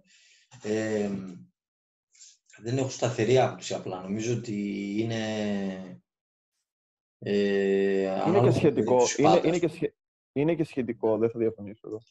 Είναι, ναι, δηλαδή, δηλαδή υπάρχουν ας πούμε περιπτώσεις έτσι ζευγάρια τα οποία μεγα... Εντάξει, τα ζευγάρια δεν είναι το θέμα τόσο πολύ για μένα. Γιατί τα ζευγάρια όταν είναι δύο ενήλικες ας πούμε όσο αρρώστοι και να είναι μια κατάσταση είναι εν γνώση τους μαζί έτσι δηλαδή. Μμμ. Αλλά όταν υπάρχουν και παιδιά ε, στη μέση υπάρχουν περιβάλλοντα ας πούμε που νομίζω ότι και τα ίδια εκεί υπάρχουν περιβάλλοντα που μπορεί να μην χωρίζουν και να λένε αυτό το γνωστό ότι για τα παιδιά ας πούμε κτλ. Που νομίζω ότι Και να είναι ακόμα και τα χειρότερο. παιδιά, νομίζω ότι ακόμα και τα Ναι. παιδιά πολλές φορές θα ερχόντουσαν να είχαν χωρίσει οι γονείς. δηλαδή άμα είναι να Ισχύει βλέπει το παιδί κάθε μέρα τοξικό περιβάλλον, με καυγάδες, ε, βρισιές, ε, Ισχύει, να το ισχύει, κάνει το ισχύει. παιδί, ας ισχύει. πούμε. Τι οικογένεια να... Δηλαδή μπορεί και πιο εύκολα να χαρεί την οικογένειά του ε, άμα δει τα δυο άτομα αυτά ξεχωριστά, να δει τον πατέρα του ξεχωριστά και τη μάνα του ξεχωριστά, τουλάχιστον να μην μαλώνουν. Και να μπορεί να τους Σωστά. χαρεί έτσι και τους δύο. Εγώ συμφωνώ, συμφωνώ πάρα πολύ εδώ, αλλά ξέρεις τι πιστεύω. Πιστεύω ότι γενικότερα ένα, μια παγίδα που μπορούμε να πέσουμε είναι να νομίζουμε ότι αναγκαστικά, ότι, πώς να το πω, ότι αυτές οι συμπεριφορές θα εξαλειφθούν με τη μία ή την άλλη κατάσταση. Μμμ. Εγώ πιστεύω ότι αυτό δεν, δεν, δεν, δεν γίνεται. Δεν υπάρχει τέτοια. Δηλαδή, α- αργά ή γρήγορα, είτε είσαι παντρεμένος, είτε είσαι ας πούμε, ένα παιδί με παντρεμένους γονείς, είτε οι γονείς σου είναι. Ε, δεν ξέρω, έχουν παντρευτεί μετά, έχουν κάνει άλλο γάμο, είτε είναι μόνοι τους ή οτιδήποτε. Θεωρώ ότι θα είναι αφελές να πιστεύουμε ότι θα υπάρχει μια τέλεια κατάσταση και ότι ξέρεις, θα είναι καλύτερο κάτι από κάτι άλλο. Θεωρώ εγώ. Ναι. Αλλά θεωρώ ότι ο γάμος δυνητικά, δυνητικά έτσι, μπορεί να δώσει περισσότερες πιθανότητες για, για μια ας πούμε, πιο ισορροπημένη κατάσταση, ας το πούμε έτσι. Δυνητικά Ναι. έτσι. Δεν σου λέω ότι αυτό γίνεται συνέχεια Θα κτλ. μπορούσε, ναι. κτλ. Δεν είμαι απόλυτος καθόλου. δεν ξέρω, εδώ θα πάω με, με τη ρίση του Σοκράτη που είπε ότι είτε παντρευτείς είτε δεν παντρευτείς θα το μετανιώσεις. Εκεί Ναι, με αυτό ναι, θα μείνω ισχύει. εγώ. Ισχύει, είναι και το πιο διπλωματικό. Αυτό που Σου λέει κάνε ό,τι θες ρε φίλε, έτσι κι αλλιώς όταν κάνεις το ένα θα σκέφτεσαι το άλλο και όταν, όταν δεν κάνεις το ένα θα σκέφτεσαι αυτό που θα μπορούσες να έχεις κάνει. Δεν υπάρχει, Οπότε εντάξει, δεν θα αυτή- είσαι ποτέ ευχαριστημένος. Ναι, εντάξει, νομίζω ότι η κατάληξη είναι δηλαδή για να, να πω έτσι την άποψή μου να την κλείσω, ότι δεν νομίζω ότι υπάρχει. Είναι εύκολο να πεις σε κάποιον Α, δεν το έκανες, ας πούμε, δεν παντρεύτηκες, ξέρω εγώ, έκανες λάθος. Ή να πεις σε κάποιον Παντρεύτηκες, είσαι τέλεια, ξέρω εγώ, η ζωή σου είναι τέλεια τώρα. Ναι, ή το άλλο Νομίζω που ότι σου όπως και λένε... να έχει, άμα δεν υπάρχει προσωπικός αγώνας μέσα σου, ωραία, δηλαδή θα δεις άτομα τα οποία είναι εκτός γάμου και περνάνε τα χρόνια, δηλαδή μεγαλώνουν κτλ. Και, και παρόλα αυτά εκτός γάμου ε, συνεχίζουν και έχουν πάλι κίνητρο στη ζωή. Ακόμα, δηλαδή, πολλές φορές τα παιδιά προσφέρουν ένα κίνητρο, έτσι, δηλαδή ένα κοινό σπιτικό, ας πούμε, και αυτά Σωστά. προσφέρει ένα κίνητρο. Αλλά βλέπεις, έχει και άτομα τα οποία είναι πάνω από, 30 πάνω από 35, πάνω από 40-45 και έχουν ακόμα έχουν κίνητρα, κυνηγάνε πράγματα στη ζωή τους. Δεν, είναι- δεν μένουν από αυτά, δεν ξεμένουν, ας πούμε, ακόμα και εκτός γάμου. Ή Ναι. βλέπεις ότι μπορούν και είναι αυτάρκες, δεν έχουν αυτή την ανάγκη, ας πούμε, τη συναισθηματική, ότι να, να έχουν μια ταλπορή στο σπίτι. Αυτό το άτομο, ας πούμε, εφόσον μπορεί και ζει αυτή τη ζωή, δεν νομίζω ότι υπάρχει λόγος να πάει κανένας να του δώσει τη συμβουλή παντρέψου. Ναι, ναι. Και απ' την άλλη έχει άτομα τα οποία ε, εκπληρώνονται μέσω του να προσφέρουν σε ένα άλλο άτομο, Αχα. έτσι, δηλαδή προ- εκπληρώνονται με αυτό, με το να δώσουν ένα πρωινό, να προσφέρουν ένα πρωινό, να δώσουν μια, μια ωραία έτσι, παρενετική συμβουλή, μια αγκαλιά που λέει ο λόγος, να κανονίσουν μια βόλτα ωραία, μια έκπληξη. Εκπληρώνονται μέσα από αυτό. Ε, αυτά τα άτομα προ, προφανώς, ας πούμε, πιστεύω εγώ ότι θα ζήσουν μια πιο ολοκληρωμένη ζωή, κυνηγώντας όντως ένα γάμο. Δηλαδή είναι ανάλογα το άτομο, ας πούμε, αυτό θέλω να πω. Μ' άρεσε, μ' άρεσε πάρα πολύ αυτό που είπες και θα προσθέσω κι εγώ εδώ ε, ότι δύο πράγματα. Ότι πρώτον, ανάλογα με, το, με την εποχή αλλάζει και η, η, η αξία του γάμου. Ναι. Ε, ας πούμε, σε μια οικογένεια, σε μια οικογένεια ας πούμε, και μια κατάσταση όπως, δεν ξέρω, αρχαία Αθήνα και τα λοιπά, με τον οίκο, με τη σημασία του οίκου, με τον τρόπο που μεγαλώναν τα παιδιά, με τον παιδαγωγό, όλα αυτά τα ωραία πράγματα που κάνουμε ήδη από το γυμνάσιο, ξέρεις. Ότι πάει ο παιδαγωγός, εκπαιδεύει το παιδί, μετά το παιδί πάει σε ένα ανώτερο φιλόσοφο, δάσκαλο, Ναι. δεν ξέρω και εγώ τι, μετά πάει στον παιδοτρίβη. Θυμάσαι, νομίζω είναι ένα χαρακτηριστικό κείμενο, νομίζω η πρώτη ή δεύτερη γυμνασίου το κάναμε, ε, στα αρχαία. Και είναι όλος ο τρόπος ζωής, ας πούμε. Και σήμερα, εντάξει, ε, αυτό που, που λες, ας πούμε, ότι μπορείς να είσαι και εκτός γάμου, βγάζει και πιο πολύ νόημα σήμερα με τον τρόπο που ζούμε σήμερα σαν άνθρωποι. Σαν, πώς να το πω, με τον τρόπο που μεγαλώνουμε και που μαθαίνουμε και που Ναι. είναι ο τρόπος ύπαρξής μας γενικότερα. Θεωρώ ότι βγάζει αρκετό νόημα το ότι να, να μην χρειάζεσαι να παντρευτείς. Αλλά εντάξει, ο- απ' την άλλη είναι ανάλογα το άτομο πάρα πολύ σωστά. Συμφωνώ 100%. Ε, και την κατάσταση της ηλικίας σου. Δηλαδή, μπορεί κάποιος στα 25 να είναι ο πλήρης ακόλαστος, ας πούμε, να ζητά ένα ακόλαστο βίο, να, δεν ξέρω, να κάνει αρπαχτές από εδώ και από εκεί και μετά στα 30 να του γυρίσει, ας πούμε, μια-δύο εμπειρίες να έχει και να γίνει απόλυτος, ας πούμε, ε, θρήσκος, ε, που να είναι μόνο να είναι φανατικά υπέρ του γάμου, δηλαδή να πάει από, δεν ξέρω, καμιά φορά πάνε άνθρωποι από το ένα άκρο στο άλλο πολύ εύκολα. Ναι. Ε, Ξέρω ναι, εγώ. επικρατεί ας πούμε αυτή η άποψη ότι α, από αυτή την ηλικία μέχρι αυτή την ηλικία πρέπει να έχεις εμπειρίες τέτοιες ας πούμε. Από την Ναι. άλλη ηλικία μέχρι εκείνη την ηλικία πρέπει να κάνεις αυτό. Δηλαδή, ε, ναι, αλλά μην, ξέρεις τι, τυχόν, ας αυτό πούμε, είναι το θέμα. μην τυχόν περάσει κανένα αμάξι και σου κόψει τη ζωή. Εκεί τι θα πούνε αυτοί που σου λέγανε όλα αυτά μετά; Δηλαδή, αν εγώ Ναι, είχα στο μυαλό μου να κάνω κάτι στα 25 και ακολουθήσω τη συμβουλή κάποιου ότι Α, όχι αδερφέ, μέχρι στα 25 θα το κάνεις αυτό, αυτό, μετά τα 40. Αν εμένα στα 37 περάσει μια ταλίκα, δεν δει το πράσινο, το κόκκινο, ας πούμε, και περάσει την ταλίκα, τι θα γίνει; Σωστά, Δεν, σωστά. δεν μου Είναι, αρέσει εμένα αυτή η λογική με τις ηλικίες. Εγώ ξέρεις τι λέω πάντα για τις ηλικίες. Λέω ότι γενικότερα πρέπει στην ηλικία που είσαι να προσπαθείς να ζεις όσο περισσότερο μπορείς τη- την ηλικία σου και τη ζωή σου. Αυτό σημαίνει ακριβώς το αντίθετο από το να βάζεις περιορισμούς. Βα- Δηλαδή, πρέπει εκείνη τη στιγμή που είσαι 20 να ζεις όπως, όπως πρέπει να ζεις ένας νέος άνθρωπος. Ενώ χωρίς να, να υπάρχουν κανόνες, α- ε, αυστηροί κανόνες, θα πρέπει να βγεις στο κλαμπ, θα πρέπει να κάνεις αυτό, θα πρέπει να κάνεις αυτό. Άρα, αλλά άρα πού να καταλήγεις. ζεις με, το, με το πάθος του 20χρονου. Δηλαδή, πώς θα το πω, να έχεις τη δύναμη να ορίζεις εσύ πώς θα ζει τη ζωή σου. Εγώ Ναι. αυτό θεωρώ ότι είναι το ιδανικό. Ενώ παράλληλα όμως να έχεις, πώς θα σου το πω, την αντίληψη ότι το κάνεις αυτό. Γιατί πολλές φορές, άμα το κάνεις αυτό χωρίς να ξέρεις τι κάνεις, παρασύρεσαι και οδηγείς σε σειρά σου μονοπάτια. Ε, Θεωρώ εί- εγώ. είδαμε στα παραγγέλματα στην αρχή ότι λέει όταν είσαι νέος να είσαι εγκρατής. Αρχικά. Ναι, αυτό Λοιπόν. ακριβώς. Να έχεις την εγκράτεια, αλλά να έχεις και τον ενθουσιασμό σε αυτή τη φλόγα, κατάλαβες. Αυτό είναι ωραίο να το έχεις, ωραία. Να σου πω όμως το άλλο τώρα. Θα, θα ακούσει ένα παιδί τώρα το οποίο για χύψη λόγους από τα 14-15 δουλεύει, ας πούμε, και έχει φτάσει τώρα 20 χρονών Ναι, και έχει τερματίσει, ας πούμε, έχει τενοντίδες παντού. ναι. Δεν είναι εύκολο, ας πούμε, να τον πείσεις ότι «Α, είσαι 20 χρονών, θα έπρεπε να κάνεις». Δηλαδή, εγώ δεν μπορώ να το χωρίσω ηλικίες, ας πούμε, σε αυτό το θέμα, έτσι. Σε αυτό το θέμα δεν μπορώ να Ναι. το χωρίσω ηλικίες. Έχει Το άτομα εργασιακό, το εργασιακό εννοείς.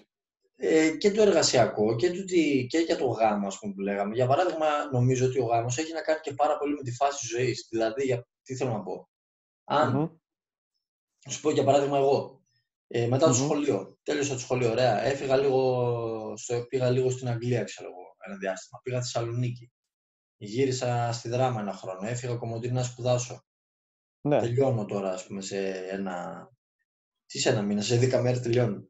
Ναι. Ε, μετά έχω το στρατό. Έφτασα με αυτά και με αυτά, έφτασα 26 χρονών. ναι, Πάμε τώρα σε ένα άλλο παράδειγμα. Έχει γνωστός μου, ας πούμε. Είχε οικογενειακή επιχείρηση. Τέλειωσε Ναι. το σχολείο, πήγε στρατό, μπήκε στην οικογενειακή επιχείρηση, τελείωσε. Από εκεί και πέρα ασχολείται με αυτήν την επιχείρηση. Αυτός ο Ωραία. άνθρωπος μπορεί στα 24, 25, του 26 του να είναι έτοιμος για γάμο και μπορεί να έχει βαρεθεί, να έχει αργήσει κιόλας. Εφόσον Ναι. ξέρει ότι πλέον η ζωή του δεν θα, δεν θα έχει άλλες μετακομίσεις, δεν θα αλλάξει ξανά. Δύσκολο να αλλάξει. θα είναι πόλη. πιο Δεν βατή. Θα είναι ένα βατό μονοπάτι αυτό. Ναι. Θέλει ένα βατό μονοπάτι. Πλέον μπορεί και να αποφασίσει να το κάνει. Οπότε δεν νομίζω ότι είναι απαγορευτική ας πούμε, η ηλικία. Α, κοίτα, για να κλείσω κι εγώ, να- γιατί αυτό που λες, πώς θα σου πω, αυτά που λες συμφωνώ, αλλά πάντα σκέφτομαι και την άλλη οπτική. Δηλαδή, πώς θα σου το πω, υπάρχουν και τα δύο και το ξέρεις και εσύ βασικά, δηλαδή, γι' αυτό Ναι, ναι. νομίζω. Υπάρχουν και τα δύο. Ε, Για τη συζήτηση αλλά- τα λέω όλα αυτά. ναι, αλλά νο- νομίζω ότι αυτό το θέμα που μπορούμε να μιλάμε και να πιάνουμε 15 διαφορετικά παραδείγματα κάθε φορά και να λέμε Ω, αυτό Ναι, έκανε ναι, έτσι και όλο ναι. έτσι. Αλλά στην ουσία καταλήγεις ότι ναι, το μονοπάτι είναι διαφορετικό για τον καθένα. Αλλά αυτό που νομίζω θα συμφωνήσει και εσύ είναι ότι δεν μπορείς να περιμένεις να ζεις πράγματα. κάτι- Ένα λάθος είναι να προσπαθούμε σε μεταγενέστερη φάση της ζωής μας να καλύψουμε Ναι. αποθυμένα που είχαμε νεότεροι. Εγώ αυτό, έτσι, το- έτσι το βλέπω. Που αυτό, δε- αυτό, αυτό εννοώ όταν μιλάω για χρονικά περιθώρια. Ε, Κατάλαβα. Ότι ο- δεν μπορείς όταν είσαι 50 να περιμένεις να κάνεις πράγματα που θα έπρεπε να κάνεις στα 20, που θα έπρεπε, Ναι. που θα μπορούσες να κάνεις στα 20. Θα τέριαζαν Εγώ αυτό εννοώ. περισσότερο, ας πούμε. Ναι. Ναι, ναι, εγώ έτσι το εννοώ. Ναι. Και ε, με αυτό το, αυτή την ωραία έτσι, επεξήγηση γενικότερα από όλες τις οπτικές, πάμε λίγο στη φιλία. Okay? Εκεί θα είναι και Πάμε το, και στη- το τελευταίο ευρύτερο κομμάτι, είναι πολύ μικρό βασικά, είναι πέντε παραγγέλματα. Ε, πριν κλείσει το, αυτό, αυτή η πολύ ωραία τριλογία, η οποία, η οποία κράτησε, βασικά ήταν, εμένα μου άρεσε πάρα πολύ πρώτα απ' όλα. Ε, ένας Αλλά πριν μήνας, πάμε ένας στο μήνας επίλογο. ήταν, ναι. Πολύ ωραία, ναι, πολύ ωραία. Ένας μήνας και τρία δυνατά μεγάλα podcast. Ε, ξε- θα, ξε- θες να ξεκινήσουμε τη φιλία. Ε, να ξεκινήσω, ναι, να ξεκινήσουμε από το... Ας ξεκινήσουμε με τη σειρά, δηλαδή, που έχουμε το... Όχι, δεν θα ξεκινήσουμε με τη σειρά. Θα ξεκινήσουμε με Να. το δεύτερο, που λέει αγάπα τη φιλία.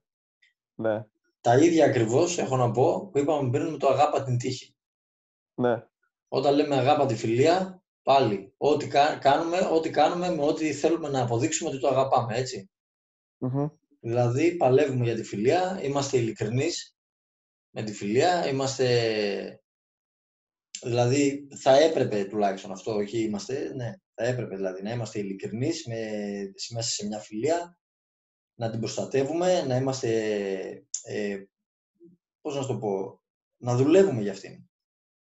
Έτσι, να δουλεύουμε για μια φιλία. Όχι ε, να έχουμε μια φιλία και απλά να... Δηλαδή συντηρού, συντηρούνται ειδικά πολλές φιλίες ας πούμε χρόνων, έτσι. Δηλαδή και, και αυτές είναι οι φιλίες, οι φιλίες κυρίως που αποκτάς μικρός συνήθως είναι αυτές. Μμμ. Γιατί μεγάλος έχεις άλλα κριτήρια. Βασικά έχεις κριτήρια Ναι. μεγάλος. Μικρός δεν Ναι, έχεις ναι, ναι. κριτήρια. Μικρός απλά κάνεις φίλους γιατί Ξέρω Γιατί εγώ, βρέθηκες στην ίδια γεωγραφική εμβέλεια με σένα. Τίποτα, τι ομάδα είσαι αυτό, ξέρω. Και εγώ, τέλος, είμαστε φίλοι 30 Ναι, χρόνια. ναι, ναι. ναι. ναι. Ε, Οπότε ας πούμε, που εκεί- πήγαινα, εγώ πήγαινα μικρός και έλεγα, ας πούμε, θέλεις να παίξουμε; Ναι, οκ, φίλοι, ας πούμε. ξέρεις, Τέλος, πάμε. ε, Ναι. για πάντα τώρα θα είμαστε κολλητοί. Ναι, οπότε υπάρχουν ας πούμε πολλές φιλίες που συντηρούνται ε, στο ρελαντί που λέμε έτσι, δηλαδή χωρίς προσπάθεια, χωρίς Ναι. Έτσι τίποτα και απλά. αυτές πολλές φορές οι φιλίες εκθειάζονται, δηλαδή λέμε τίποτα εμείς ε, δεν μιλάμε ποτέ ας πούμε και μια φορά θα μιλήσουμε και είναι σαν να τα έχουμε πει και ναι ωραία ρε παιδί μου αλλά πιο ωραίο δεν είναι να προσπαθείς όντως, να κάνεις πράγματα, να δίνεις χρόνο, να κανονίζεις πράγματα ας πούμε γι' αυτό Μμμ. για τη φιλία σου, ας πούμε, κτλ. Έτσι το βλέπω εγώ. Να προσφέρεις εμπειρίες μέσα σε μια φιλία. Δηλαδή, ε, να έχεις να πεις κάτι, ρε παιδί μου. Να πεις, έχουμε κάνει αυτά τα δύο, τρία, πέντε πράγματα, ας πούμε, με τους φίλους μου, με την παρέα μου, ξέρω εγώ, με οτιδήποτε. Μμμ. Και όχι απλά να βασιζόμαστε σε αυτή την πολύ χαμηλού κόστους, ας πούμε, τριβή που έχουμε συνήθως με κάποιες παρέες χρόνιες, έτσι, που απλά να πιω ένα καφέ, ας πούμε, τη βδομάδα και τέλος, βλέπουμε. Ε, ναι, αυτό, αυτό θεωρώ ότι είναι η, ναι, η μετα, μετανεωτερική αντίληψη για τη φιλία. Και Ναι. δυστι, ε, δυστυχώς έτσι στην εποχή που ζούμε, ότι είναι φιλία να, απλά να πίνεις ένα καφέ μια φορά το μήνα, να λες, ας πούμε, ό,τι γίνεται, «Ω, καλά εσύ, ξέρω, καλά κι εγώ, μια χαρά». Ε, και μετά, ξέρω, ξανά τον επόμενο μήνα και να υπάρχει ένα, ένα rotation, ας πούμε, Ναι. πέντε ατόμων, τα οποία θα, τα, θα βρίσκεστε λιγότερο από 10 φορές το χρόνο και να είστε όλοι χαρούμενοι, ας πούμε, και να λέτε, «Ω, είναι φίλος μου». Και μετά, όταν θα βρεθεί, ας πούμε, ένας Τέλειος ή ένας Ναθαναήλ που θα σου πει, «Ξέρεις κάτι, δεν είναι φίλοι σου αυτοί. Απλά είναι άτομα που περνάτε το χρόνο και εσύ εκείνη τη στιγμή Ναι. να, πε- να πάθεις υπαρξιακή κρίση, ας πούμε.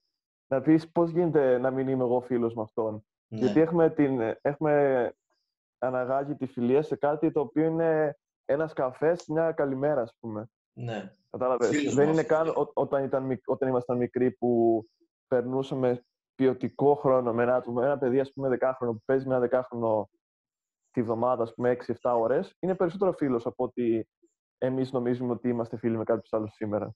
Έχουμε, δηλαδή τώρα απλά νομίζω ότι έχουμε συμπτύξει κάποιες λέξεις και τα έχουμε κάνει όλα αυτά μαζί φίλος. Λέμε τώρα φίλος μου είναι αυτός, ξέρω εγώ. Ενώ ξέρουμε ότι άμα το λέγαμε περιφραστικά θα ήταν πιο σωστό να Ναι. πούμε ότι είμαι, είμαι φύλλα προσκύμενος σε αυτό το γνωστό μου. Ναι, ας πούμε, ναι, ναι. Καλά, Δηλαδή το ποτέ ότι είσαι κανείς. φύλλα προσκύμενος σε Ναι. κάποιον δεν είναι αναγκαστικά ότι είναι φίλος σου αυτός. Ναι, ναι, ναι. Δηλαδή να Ε, άλλο μα- αγαπάω το τέννις και άλλο να είμαι ταινίστας, ας πούμε. Κατάλαβες, αυτό θέλω να πω. Ε, σωστά. Και μα εγώ θεωρώ ότι γενικά η φιλία είναι σε φάση αυτοθυσίας.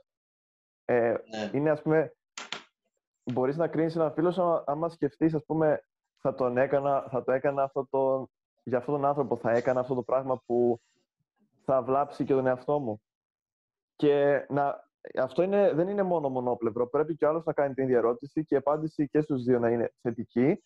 Και ναι. τότε θεωρώ ότι μπορείς να λες ότι είσαι φίλος με κάποιον. Όταν θα θυσίαζες προσωπικό συμφέρον και θα θυσίαζε και ο φίλος σου προσωπικό, το προσωπικό του συμφέρον για το συμφέρον της φιλίας σας, το ανώτερο συμφέρον. Και θεωρώ ότι πολλές φορές μερικές φιλίες ας πούμε, δεν είναι έτοιμες να αντέξουν ε, τέτοια ερωτήματα και γι' αυτό όταν υπάρξουν και προ- προστριβές, ας πούμε, ή σύγκρουση απόψεων ή συμφερόντων, πολλές φορές θα χαλάσει μια φιλία εύκολα. ναι. Δεν θα, δεν θα αντέξεις στο, στην πίεση. Και γι' αυτό, εντάξει, πολλές φιλίες, ας πούμε, ε, όσο δεν υπάρχουν πολλές υποχρεώσεις, ε, όσο στη ζωή του καθενός δηλαδή, όσο δεν υπάρχουν τα συμφέροντα, ας πούμε, είναι ψηλό αδιάφορα μέχρι να τελειώσεις δηλαδή και από πανεπιστήμια και τα λοιπά, πάνω κάτω όλα ίδια είναι.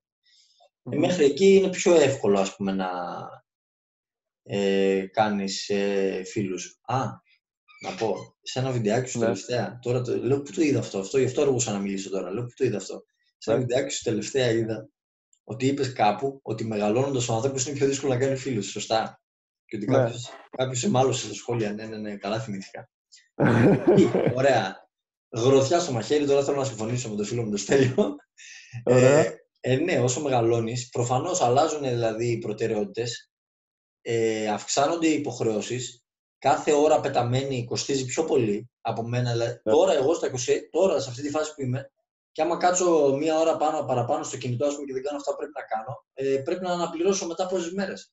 Πόσο Ναι, μάλλον να σωστά. φτάσει μια ηλικία να έχεις δικιά σου δουλειά ή να έχεις μια σημαντική θέση ας πούμε, σε μια δουλειά να έχεις δύο παιδιά, έτσι, να έχεις το σπίτι, να έχεις. Δηλαδή, προφανώς ε, αλλάζουν οι υποχρεώσεις. Εκεί λοιπόν, η μία ώρα που θα θυσιάσεις να πας να κάνεις κάτι, μια προπόνηση με ένα φίλο, μια, ένα καφέ που λέμε, εντάξει, δεν πειράζει, δηλαδή, τα δαιμονοποιούμε κιόλα και αυτά. Ένα καφέ ναι, που θα ναι. πιεις, να πεις μια κουβέντα, εκεί φαίνεται με ποιον θες πραγματικά να ξοδέψεις αυτόν τον χρόνο. Ακριβώς. Αυτό νομίζω ότι προσπαθούσες και εσύ να πεις. Έτσι, όχι ότι μετά τα 40 ο άνθρωπος είναι μόνος του κάθε. Ε, όχι, ε, όχι, εντάξει. Ναι. Ε, όχι. Απλά δεν γίνεται. Από τη μέρα. Ότι το εκφράζω και αυτό σαν. Ναι, δεν νομίζω ότι ε, ήταν εύκολο να παρεξηγηθεί, αν και παρεξηγήθηκε αυτό που Ε, αν έχεις 7 και 8 ώρες ελεύθερες, το να πας να πεις καφέ με ένα-δύο άτομα, εντάξει, καλό είναι, αλλά δεν τους δίνει και μεγάλη αξία. Ας πούμε. Ναι. Αν έχεις μία-δύο ώρες την εβδομάδα ελεύθερες, εκεί να δούμε με ποιον θα επιλέξεις. Αυτό είναι που αλλάζει όσο μεγαλώνεις, έτσι. Εκεί είναι που δοκιμάζεται, ας πούμε, περισσότερο μια φιλία. Ε, οπότε πρέπει να βοηθάς τους φίλους σου. Τώρα λέω τα παραγγείλματα με τη σειρά. Βοήθα τους φίλους σου, αγάπα τη φιλία, ευνόησέ τους, κάνε, κάνε χάρη στο φίλο σου. Πολλές φορές το να του κάνεις μια χάρη, λέει στα αρχαία είναι φίλο χαρίζου.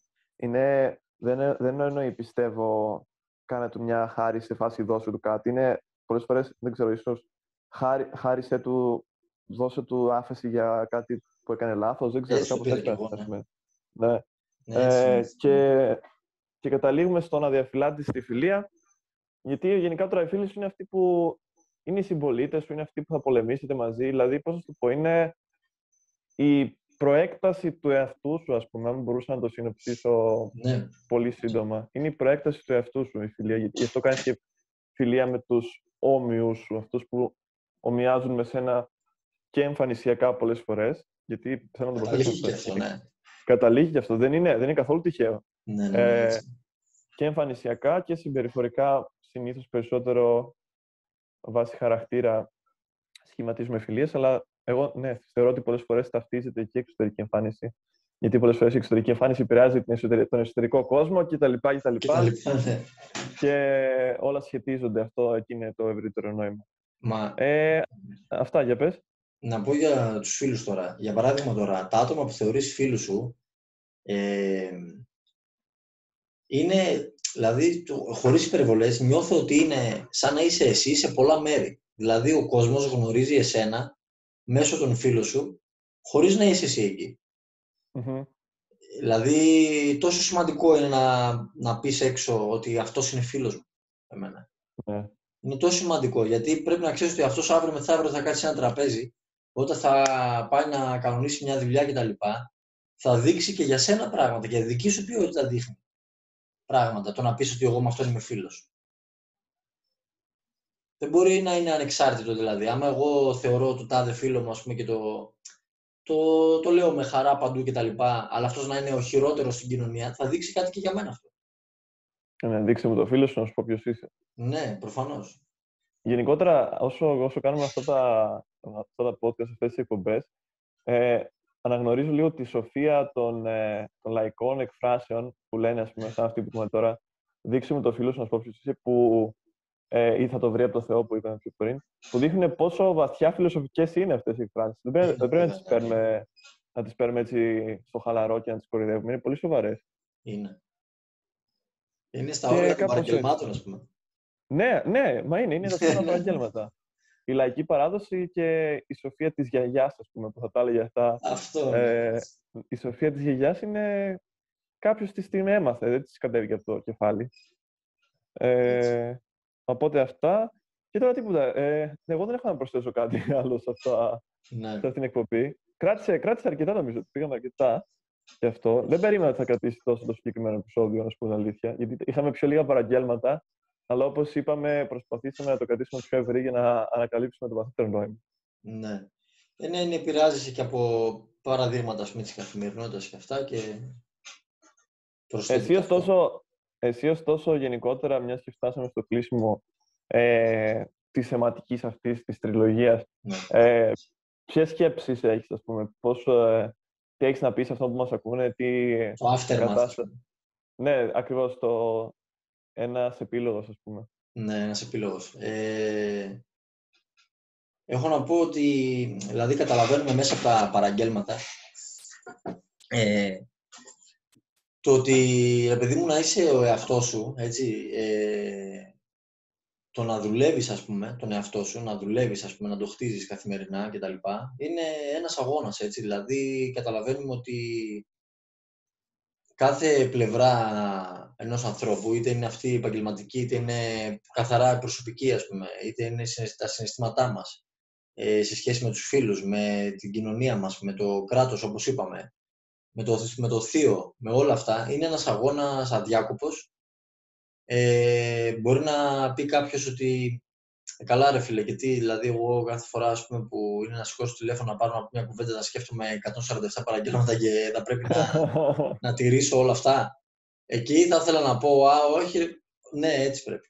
Όχι συνειδητά ακριβώς, όχι ότι θα κάτσεις και θα κοιτάς τα παραγγέλματα στο κινητό και θα λες, Α, ας μην το πω αυτό, ξέρω γιατί. Όχι, αλλά καθημερινά προσπαθώντας να φτάσουμε στον ανώτερο εαυτό μας, στην ανώτερη έκδοση του εαυτού μας, ναι. θα σκε... δεν θα σκεφτείς καθημερινά και τα 147 παραγγέλματα, ούτε τις παρενέσεις και τις συμβουλές που παίρνουμε από από αυτούς που θεωρεί ο καθένας στην τελική. Έτσι. Δηλαδή τώρα ε, εγώ ας πούμε έτυχε να, έτυχε να νιώσω αυτό το δέος ας πούμε και την έγλη να διαβάσω αρχαία ελληνική γραμματεία, άλλος μπορεί να διαβάσει οτιδήποτε άλλο.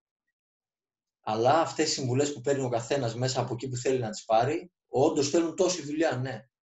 Μπορεί να είναι εξαντλητικό. Πολλές φορές μπορεί να είναι εξαντλητικό το να σκεφτείς ποια είναι η σωστή απόφαση για κάτι μπορεί να σε εξαντλήσει, αλλά το θέμα είναι η καρπή θα, ανταμυ, θα ανταμυφθείς από τους καρπούς. Γιατί, για παράδειγμα, αν έχω χωράφι, ας πούμε, και έχω ποροφόρα, δεν είναι εξαντλητικό το να πηγαίνω συνέχεια ε, είτε, το, είτε το ράντισμα, ε, το πότισμα, το να καθαρίζεις τα χόρτα, ό,τι χρειάζεται να κάνεις. Είναι εξαντλητικό, ναι. Τι θα ήταν πιο καλό, να τα φυτέψω μια φορά, να βάλω και το ποτιστικό έτσι απλά μια φορά στο τόσο από ό,τι θυμάμαι και θα είμαι πιο ξεκούραστος. Το θέμα είναι όταν φτάσει ο Οκτώβρης, ο Νοέμβρης, ο ένας θα τρώει καρπούς και ο άλλος θα βρίζει και θα περιμένει να πάρει καμιά αποζημίωση για να πάει στο σούπερ μάρκετ. Σωστά. Οπότε κάπως έτσι, όντως, δηλαδή εφαρμόζει νομίζω μέσα από τα επαγγέλματα, παίρνουμε αυτό το, πήρα εγώ αυτή την, πώς το πω, αυτή την εικόνα έχω πάρει, ότι όντως έτσι πρέπει να είναι. Πρέπει να παλεύουμε συνέχεια για να μπορέσουμε να πάρουμε τους καρπούς. Είναι σπόρος, εργασία, καρπός. Ναι, έτσι ακριβώς. Σπόρος, εργασία, καρπός. Και άμα μείνει κάτι από όλο αυτό, από όλη αυτή την τριλογία, είναι αυτή. Σπόρος, εργασία, καρπός. Έτσι ακριβώς. Και εγώ, και εγώ με τη σειρά μου βασικά δεν έχω να πω πάρα πολλά περισσότερα. Δηλαδή, όντως για μένα ήταν ένα ωραίο ταξίδι. Ας πούμε, πιστεύω ότι βγήκαν και αρκετά συμπεράσματα γενικά για να προχωρήσουμε και εγώ και εσύ ναι. ε, στην, ε, στα επόμενα στάδια ας πούμε, ζωής διαβάσματος γυμναστικής πολλές φορές. Γιατί συζητήσαμε σχεδόν για κάθε οπτική και κάθε πλευρά ε, της ζωής, κάθε κομμάτι. Ε, τώρα, θεωρώ, εγώ προτρέπω με τη σειρά μου ο καθένας να, τα, να τα μελετήσει αυτά, όπως είπες και εσύ, αλλά να, μην τα, να, τα κάνει, να προσπαθήσει να τα κάνει κτήμα του, έτσι ώστε να μπορέσει να βγάλει και στα δικά του συμπεράσματα και να προχωρήσει. Γιατί κυριολεκτικά εγώ δεν έχω να, να δώσω και πολλές συμβουλές πέρα από αυτό. Κάνω, κάνω ο καθένας την αναζήτησή, την αναζήτησή του, να την κάνει. Και μετά από αυτό να, να δει τι του αρέσει, τι, τι τον εκφράζει, να ψάξει τον εαυτό του, να μάθει τον εαυτό του και να προχωρήσει. Και να, να, το, να το μεταδώσει. Να μεταδώσει όλη αυτή την ε, δίψα για εξερεύνηση. Δεν υπάρχει κάτι άλλο πέρα από αυτό. Τέλεια. Και αυτά. Ε, σας ευχαριστούμε όλους σας που Ακούσατε και τα τρία μέρη, αυτό το μέρος, δεν ξέρω κι εγώ. Μας ακούτε από το Spotify, από το Apple Podcast. Δεν ξέρω πού μας ακούει ο καθένας. Το podcast αυτό, για όποιον δεν το ξέρει, διανέμεται σε πολλές πλατφόρμες που δεν έχω κάνει ιδέα ποιες είναι. ε, αναλόγως που το ακούει ο καθένας, πιο πολύ το ακούω από το Spotify και YouTube. Ε, κοινοποιήστε το γιατί μας βοηθάει πολύ. Ε, συνδέσουμε στην περιγραφή αν θέλετε να βοηθήσετε την εκπομπή κτλ.